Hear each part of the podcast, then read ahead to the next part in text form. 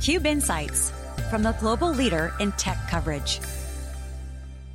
Welcome to New York City, everybody. We're here in the heart of Central Park at the beautiful location Tavern on the Green. You're watching theCUBE, the leader in live tech coverage. And this is our special coverage of the Veritas Solutions Day. The hashtag is Veritas Vision. Veritas Vision last year was a big tent customer event, several thousand customers uh, at that event. And Veritas decided this year to go out to the field. 20 of these solution days, very intimate events, a couple hundred customers, keynote presentations from Veritas, breakout sessions, getting deep into the product, but also talking strategy and intimate conversations with executives, uh, you know, CXOs, CIOs, backup admins. And of course, New York City is one of those places where you get very advanced customers pushing the envelope, uh, very demanding, uh, I often joke they're, they're, as demanding as, as New York sports fans, and so they have high expectations, uh, and but they they also have a lot of money, and so the vendor community loves to come to New York. They love to get intimate with these customers in in New York. As do we at the Cube. So we're going to be talking to customers today. We're going to be talking to to, to executives of Veritas and partners so I want to talk a little bit about what's going on in the marketplace in this backup and recovery space. It's transforming quite dramatically. For those of you who follow the cube, you know last year at VMworld, uh, last two years actually, data protection was one of the hottest topics at the event. Of course, multi-cloud. Of course, there was a lot of AI talk and containers and Kubernetes, but Staid old backup, you know, re- old reliable data protection was one of the hottest topics. We're seeing VC money pour into this space. We're seeing upstarts like Cohesity and Rubrik trying to take aim at the at the incumbents like Veritas and Commvault and IBM and Dell EMC. And so those traditional companies, those enterprise companies that have large install bases are trying to hold on to that install base and m- migrate their platforms to a modern software defined platform, API based, using containers, using microservices, building on top of the code that they've developed, simplifying the, the UI, and at the same time allowing for an abstraction layer across clouds and multi clouds. So what are the big drivers that that are really pushing the trends, the mega trends of this space? Well, certainly digital transformation is one of them. The last 10 years of big data, people have gathered all this data and now that data is in place and people are now tr- applying machine intelligence to that data. They're doing a lot of this work in the cloud. So digital transformation, data, big data, cloud, multi cloud, simplification. People want a much simpler experience. So bringing the cloud experience to their data wherever the data might live. Because of course you've got the three laws of cloud. You've got the, the, the law of physics, right? And physics says you can't just shove everything into the cloud. It, it just takes too long. If I have a, a big bog of data, if I have a petabyte of data, you know how long that's going to take to put into the cloud? So I'm, I may not just move it in there unless I stick it on a Chevy truck and, and cart it over on a bunch of tapes and, and nobody really wants to do that. So there's the, the, the, the law of physics. There's also the law of economics it's very expensive to move that data. It's you need a lot of network bandwidth. So, you know, you might not necessarily put everything into the cloud. You might keep stuff on prem. And then of course there's the law of the land. And the law of the land says, well, if I'm in country X, let's say Germany, that data can't leave uh, that country. It's got to be physically proximate inside the boundaries, the borders of that country by local law. So these three laws are something that was put forth to us by Pat Gelsinger in the Cube at VMworld this year. Uh, we've evolved that thinking, but it's very true when we talk to customers about this.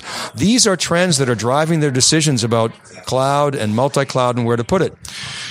We've talked in the cube about the stat that the average enterprise has eight clouds. Well, you know, we're a small enterprise and we have eight clouds. So I think that number is actually much, much higher, especially when you include SaaS.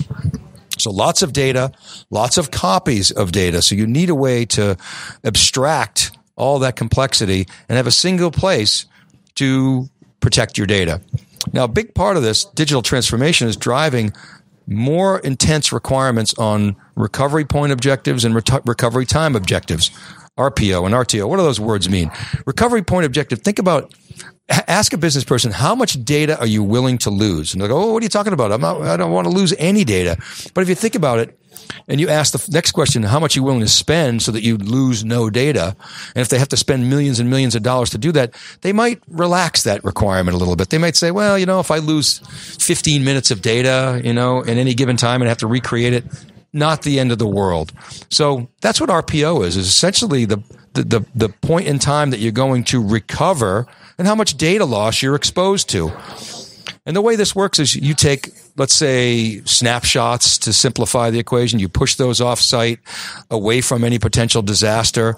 And it's that, that gap between when you actually capture the data and when that disaster might happen that you're exposed. So to, to make that as close as zero as possible, that gap as close to zero as possible is very, very expensive. So a lot of companies don't want to do that. At the same time, digital transformations pushing them to get as close to zero as possible without breaking the bank. The other part of that equation is recovery time objective, how long it takes to get the application and the data back and running. And because of digital transformation, people want to make that virtually instantaneously. So because of digital transformation, people are re-architecting their data protection strategies to have near inst- instantaneous recovery. This all fits into the mega trend of cloud. People want it to be simpler. They want it to to to mimic the cloud like experience, almost as if I'm on Amazon or I'm on Netflix. So simplifying the recovery process and the backup process is something that we're going to hear a lot more of. Automation is another big theme people tend to automate through scripts. Well, scripts are fragile. Scripts tend to break. When changes are made in software, scripts tend to have to be rewritten and maintained. And so it's a very high maintenance type of activity to do scripts. And over time, they just fade away or don't they, they, stop working. So automation through APIs is very very important. Something that you, are you're, you're you're hearing much more is, is much more thematic in this world of data protection. The other is getting more out of the corpus of data and my data protection infrastructure. Because let's face it, backup and recovery, it's like insurance. I hope I never need it, but if I do need it, it's it's very valuable at that point in time that I do need it. But it's an it's it's an expense.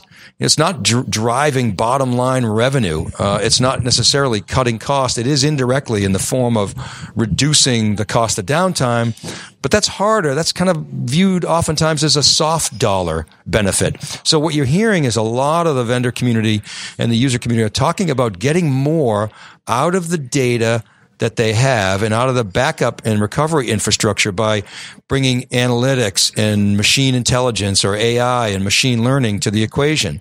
Um, studying analytics to identify anomalous behavior, maybe identifying security breaches, uh, creating air gaps such that uh, I can potentially uh, thwart ransomware or other malware infections, analyzing the corpus of backup data because it holds the the call the company's corporate data. It's it's it's accessible. If you can analyze that data and look for anomalies, you might be able to thwart an attack. So getting more out of that that data through analytics. Predictive maintenance is another example of data analytics that's driving some of these trends beyond just backup and recovery.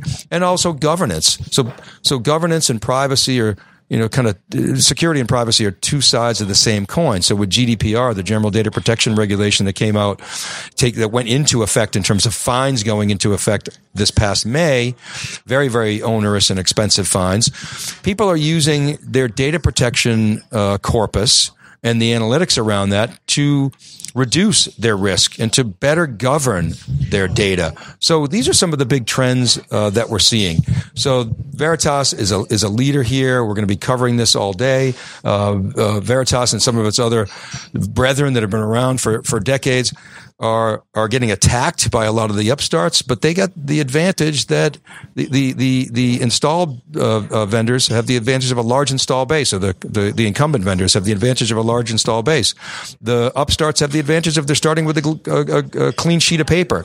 We're going to talk to customers and find out what are they thinking in terms of their backup approach? Uh, industry data suggests that over half of the customers that you talk to are rethinking their backup strategies because of digital transformation.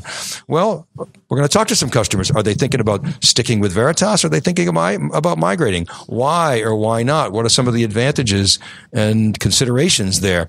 Um, So Veritas, is a long, rich story going back to the to the 80s when the company was founded, was a hot IPO, really super hot company. Got sold to Symantec for about 13.5 billion, uh, and then Symantec spun it out to private equity several years ago in an eight billion dollar go private sale, and and subsequently, Veritas got off the 90 day shot clock. We heard this from companies like Dell uh, where they didn't have to rep- report and get abused by the street for you know either missing a number or having one little metric that was off. So they could write their own narrative. They could invest in R&D they could they could have more patient capital.